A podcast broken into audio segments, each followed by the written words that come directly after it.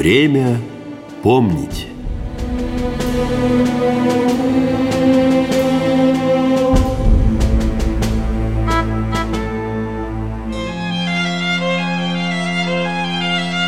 Нашу историю важно помнить. К сожалению, иногда говорить о событиях прошлого очень трудно и неприятно, но это нужно делать. Потому как ясное понимание, например, того, что представлял из себя нацистский режим, это гарантия, что тех страшных событий уже не повторится. Здравствуйте, с вами Игорь Ивановский. 24 июля 1944 года был освобожден один из самых страшных лагерей смерти – Майданок. С тех пор прошло уже более 75 лет, но и по сей день в голове не укладывается, как такие зверства могли происходить в нашем вроде бы цивилизованном обществе, причем совсем недавно по историческим меркам. В этом я сегодня и предлагаю разобраться. А поможет мне главный специалист научного отдела Российского военно-исторического общества Константин Пахалюк. Нацистские концлагеря, они появляются уже 1 в марте 1933 года. Это был неотъемлемая часть нацистского режима, нацистского способа управления. Как известно, первым концлагерем стал концлагерь Дахау, недалеко от Мюнхена, Бавария. Так раз таки была креатура тогдашнего главы полиции Мюнхена господина Гиммлера, и он полагал о том, что концлагеря – это эффективный метод управления и запугивания несогласного населения. И первыми заключенными там были, конечно же, оппозиционеры и, в частности, социал-демократы и коммунисты немецкие. Затем количество лагерей, их число нарастет. При этом мы даже понимаем, что речь идет именно о системе концентрационных лагерей СС. Их появляется ну, в разные годы больше и меньше, но в целом к началу войны было около 10 главных концлагерей. Они всем известны. Это Маутхаузен, Заксенхаузен, Дахау, Равенсбрюк, Флоссенбург и Бухенвальд. То есть это те концлагеря, где содержались люди. Иногда они были осуждены на концлагеря в соответствии с судом. Иногда без суда. То есть в Германии в принципе были нормальными превентивные аресты этих людей, кого могут заподозрить в оппозиционной деятельности или в преступной деятельности, или там те, кто уже отсидел свое, но они считаются неблагонадежными. Проводились акции по аресту бездомных, проституток, сутенеров, то есть тех, кого считали отбросами общества. Тем самым Гитлер очищал немецкие города от тех же самых немцев, которые были недостойны жить в цели Великого Германского рейха. Смертность там была в этих концлагерях, она небольшая, то есть они были местом не для уничтожения, а как раз таки Art Frei, то есть труд освобождает. То есть это основной лозунг вот этой системы концлагерей. Система концлагерей – это не изобретение нацистского режима. Еще в Первую мировую все страны-участницы организовывали лагеря для военнопленных. Зачастую в них создавались невыносимые условия. Но это было скорее следствием экономии и ошибок управления, чем намеренным истреблением. Однако известны прецеденты и настоящих концлагерей, направленных именно на уничтожение определенных групп населения. Так, в лагерь Талигров в Австрии свозили русинов – это маленький народ восточных окраин Австро-Венгрии, который симпатизировал русским. Они виделись властям империи опасными коллаборационистами, поэтому их решили уничтожить. Также отметим лагеря, которые создавались в Османской империи во время геноцида армян. Армяне массово перемещались в отдаленные регионы. Это делалось для того, чтобы разобщить народ. Также было дано указание на сокращение численности, поэтому организаторы перемещений поддерживали ужасные условия, от которых люди погибали. Что касается концлагерей нацистской Германии, то они располагались по всей стране и служили абсолютно разным целям. В том числе приносили ощутимый доход государству.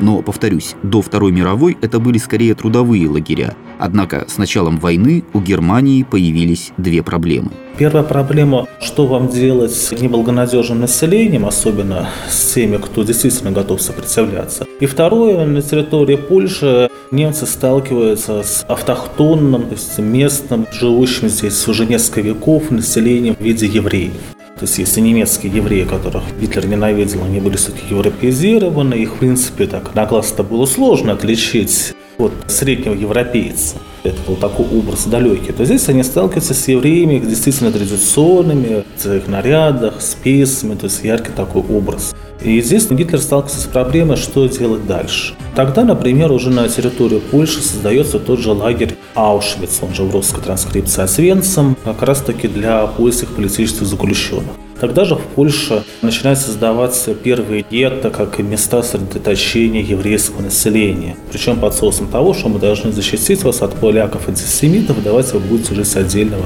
своих гетто. Создается Лодинское гетто, Варшавское гетто, такие самые известные. И следующий этап вот этой политики начинается в 1941 году. С одной стороны, он связан с тем, что в лагерях появляется слишком много людей, в том числе и больных, которых нужно куда-то девать. И тогда уже в 1941 году весной появляется первая кампания, так называемая акция 14 F13, когда приезжали специальные доктора, осматривали больных и считали, что выздороветь человек не может, и его уничтожали. Тогда же появляется первая газовая камера. И второй момент, с которым немцы столкнулись, это массовый поток советских военнопленных 1941 года. Нацисты считают, что скоро мы территорию Советского Союза оккупируем, и мы будем создавать там новое жизненное пространство для нашего рейха. То есть мы должны понимать, что июнь и июль 1941 года – это эпоха большого прожектерства. Сразу же мы знаем, что вслед за немецкими войсками шли Айнзец-группы А, Б, С и Д, которые занимались расстрелами, как им предписывалось, комиссаров-саботажников, но в реальности это были партийные работники и евреи прежде всего. Идет массовое уничтожение, то есть Холокост начинается с территории Советского Союза и никак не раньше. И, во-вторых, на этих территориях планируется в будущем, после обязательной победы, создать города-поселения немцев, связать их с хорошими автодорогами, оставшееся славянское население сократить где-то там наполовину, на треть, и они должны быть как такие рабы, или если брать более близкий образ, как колониальное население в Африке или в Азии. То есть вот примерно такого образа. И вот тогда создается на восточных границах Третьего рейха или в генерал-губернаторстве, создается как раз таки несколько концлагерей для приема прежде всего советских военнопленных. Это концлагерь Штутгов в Восточной Пруссии. Его смысл был распределительно оттуда сдавать военнопленных на работу бюргерам, крестьянам, в хозяйство, в том числе в Восточной Пруссии. Концлагерь Аушвиц-2, Беркинау. Именно там спустя несколько лет 43-44 года будет пик уничтожения евреев. Но изначально он был предназначен для советских военнопленных. И третий – это наш Майданок.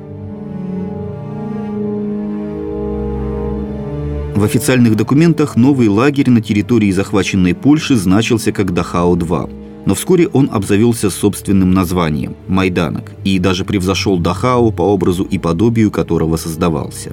Концентрационные лагеря на территории Германии были секретными объектами, но в отношении Майданока немцы не церемонились. Они хотели, чтобы поляки знали, что происходит за колючей проволокой, поэтому расстрелы советских военнопленных не были секретом для мирных жителей.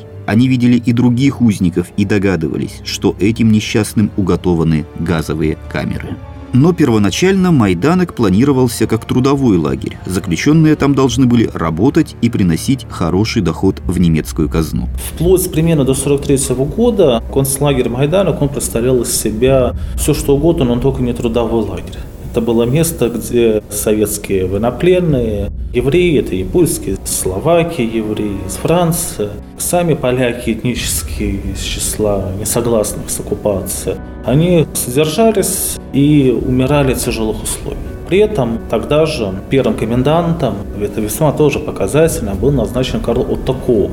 Его за коррупцию выгнали из Бахервальда, но дали возможность ему отличиться в новом месте Майданоке, скажем так. Для него тоже это было такое исправительное место. Он это дружно провалил, летом 42-го бежит партия советских военнопленных. Он пытается это скрыть, расстреливает других военнопленных, сказав, что вот мы их уже смогли пристрелить во время побега. Все это раскрывается, его увольняют. Сначала там был недолго Кёгеля, и третьим был тоже в течение года, 42-43, Герман Флорштедт. И он тоже был оттуда уволен за коррупцию. Причем самое любопытное, пяти комендантов двое, то есть Карл Отто Кох и Флорштедт, они были расстреляны самими немцами в 1945 году в апреле были расстреляны в Бухенвальде как раз таки за свои коррупционные дела. Мы считаем, что система Третьего Рейха и СС – это дно, то в рамках вот этого дна вот эти люди были еще каким-то дном большим. тоже удивительно и показательно для самого лагеря Майданока.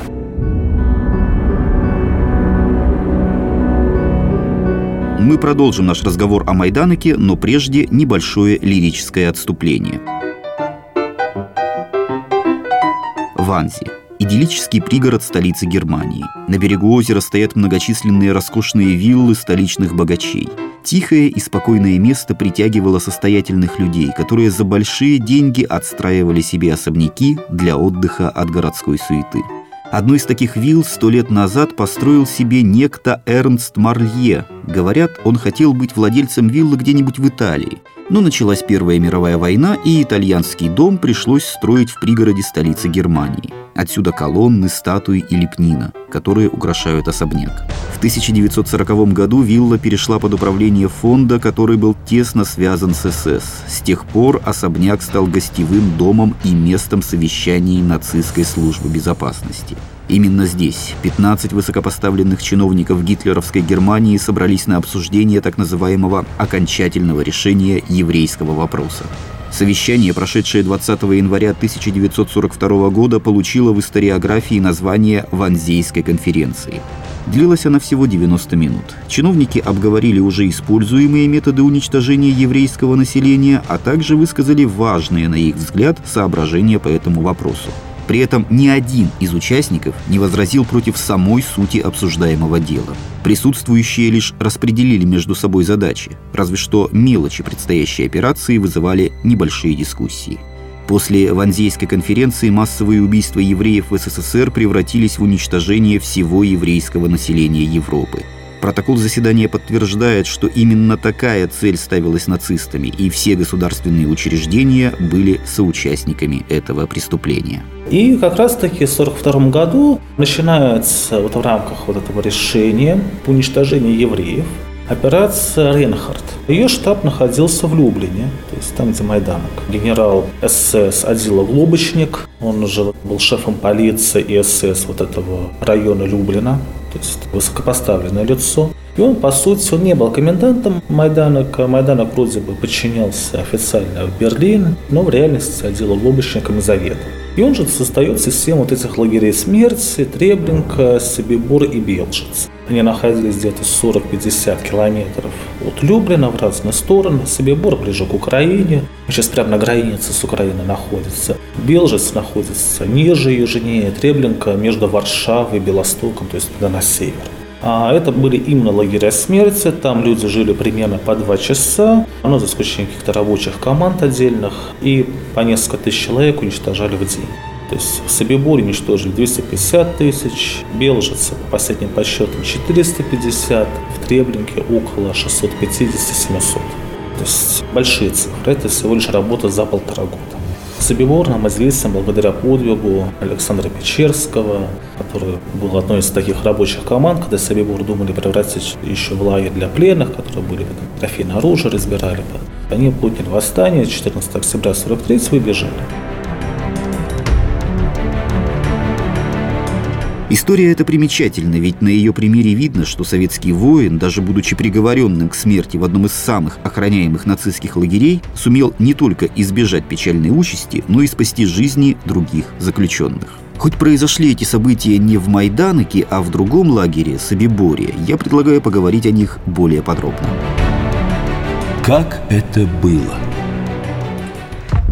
22 июня 1941 года 32-летнего Александра Печерского призвали в армию. Ему, как имеющему высшее образование, присвоили звание младшего лейтенанта. Затем он был аттестован как техник-интендант второго ранга, что равнозначно званию лейтенанта.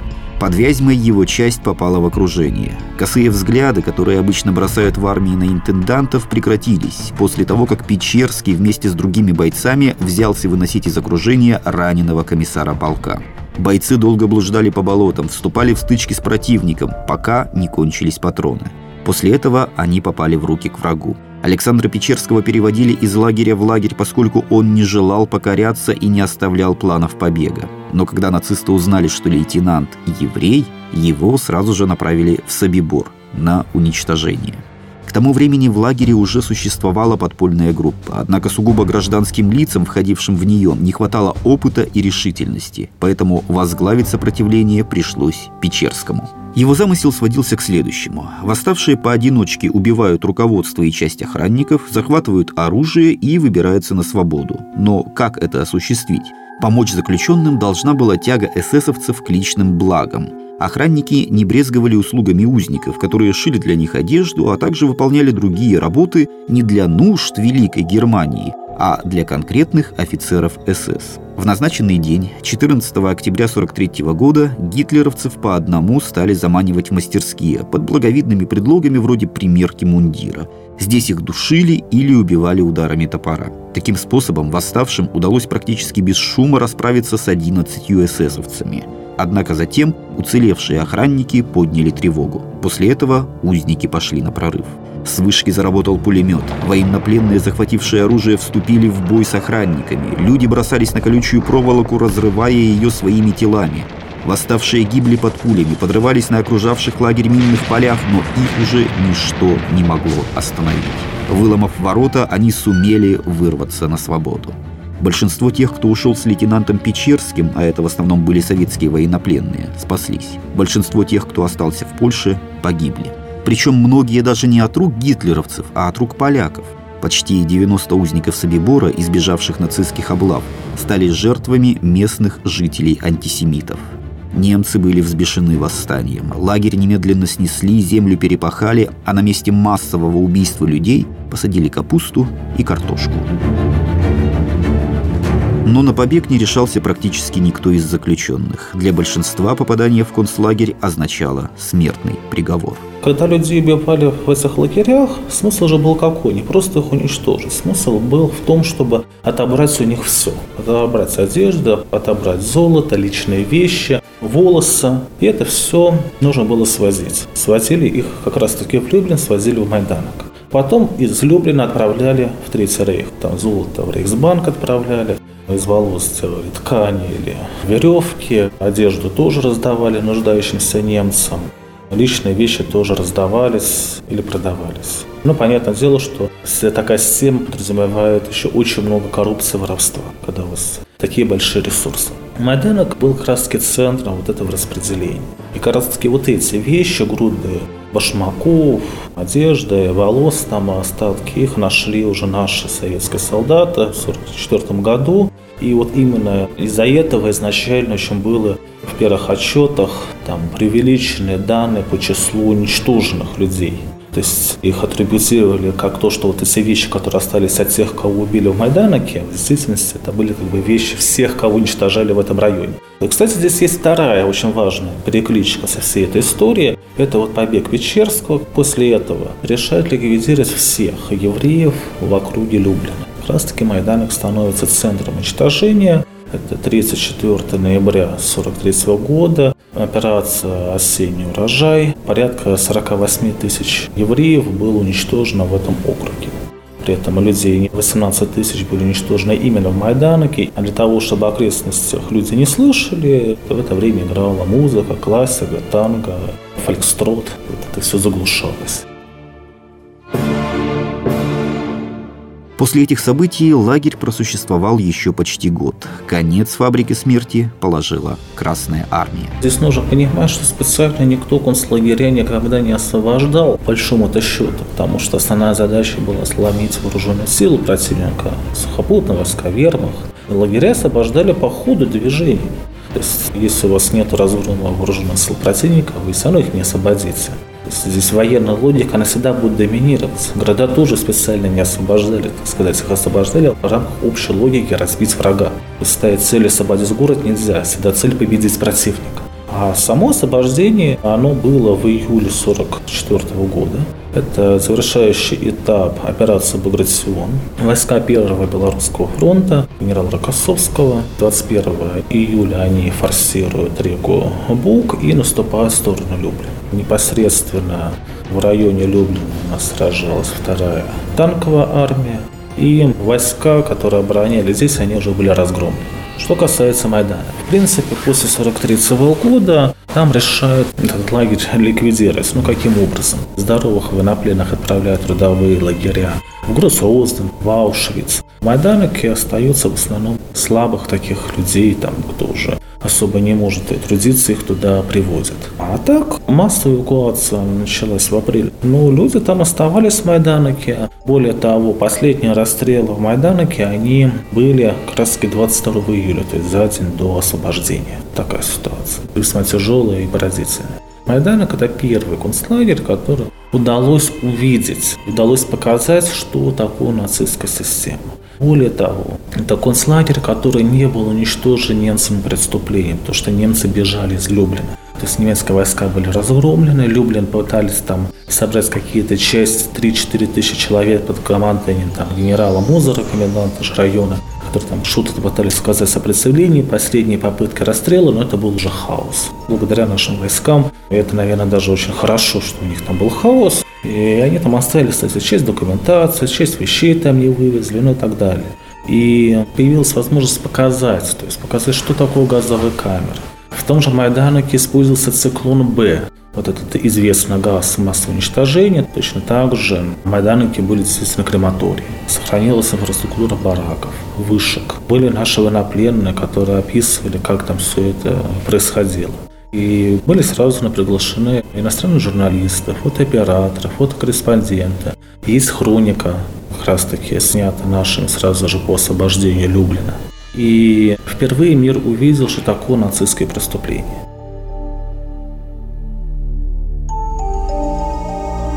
То, что творилось в этом месте, многие не сразу поверили. Примерно неделю спустя после освобождения наш известный публицист Константин Симонов описал все увиденное в «Красной звезде». Но большая часть западной прессы оставила его рассказ без внимания. Александр Верт отправил материал о Майданоке в службу BBC, но получил отказ. А в одной из американских газет вышла следующая заметка. Быть может, нам следовало подождать дальнейших подтверждений тех страшных известий, которые дошли до нас из Люблина. Даже в свете всего, что мы уже знали о маниакальной жестокости нацистов, этот рассказ кажется невероятным. Единственное, что тут можно было бы сказать, это то, что режим, способный на такие злодеяния, если только все сообщенное нам соответствует истине, заслуживает быть уничтоженным. И на Западе, например, и в апреле 1945 года, когда американцы пришли, освободили Дахау, вот эти фотографии, там Дахау, Берген-Бельзена, они произвели фурор. То есть это не советская пропаганда, это наши сфотографировали, значит, вот. Поэтому мы можем больше доверять. И на Западе до сих пор образы вот, э, там Дахау, Берген-Бельзена, они до сих пор доминируют. Хотя эти концлагеря, я подчеркну, они никак не были связаны, например, с Холокостом. Холокост был на Востоке. То есть, грубо говоря, если мы возьмем такой центральный мемориальный музей Холокоста в Вашингтоне, то самый крупный музей, который считается самым лучшим, там на крупный научный центр. То экспозиция начинается с чего? С фотографий американских солдат, которые освобождают Дахау, где евреев не было. Но это американский музей Холокоста. Ну, то есть подобные такие маленькие подмены понятий. Можно было поставить наших там в Аушвице или Майданок, что было бы куда более оправдано. Но они этого не делают. Ну и Майданок, он в принципе, чем он важен, это лагерь, который, вот его история, это история нацистских преступлений в целом. Это история преступлений против советских военнопленных. И напомню, что 60% всех военнопленных наших умерло в концлагерях или в лагерях для пленных в Германии. Количество умерших британцев пленных где-то 3%. И, в принципе, еще до начала войны были предписания о том, что наших нужно содержать хуже должны умирать, либо трудиться умирать. Точно так же Майданки – это одна из таких тяжелых страниц для польского патриотического населения. Был местом содержания заключения польских патриотов и представителей польского сопротивления. Сам Майданок, он как раз таки вот в этом плане он показателен. То есть, если изучать его историю подробно, кстати, там были 5 тысяч примерно из-под Витебска интернированных граждан за сотрудничество с партизанами в 1943 году, когда были эти массовые зачистки. Вот, когда вы не расстреляли, их отправляли в концлагеря, и вот Майданок был одним из них. Этот лагерь, он связан с нацистской политикой геноцида в целом, то есть со всеми отличными разными ее проявлениями. Еще раз скажу, что тема, которую мы сегодня подняли, больная, сложная и неприятная. Но, хотим мы того или нет, это наша история, знать которую необходимо. И дай Бог, чтобы на земле никогда не было мест, подобных Майданыку.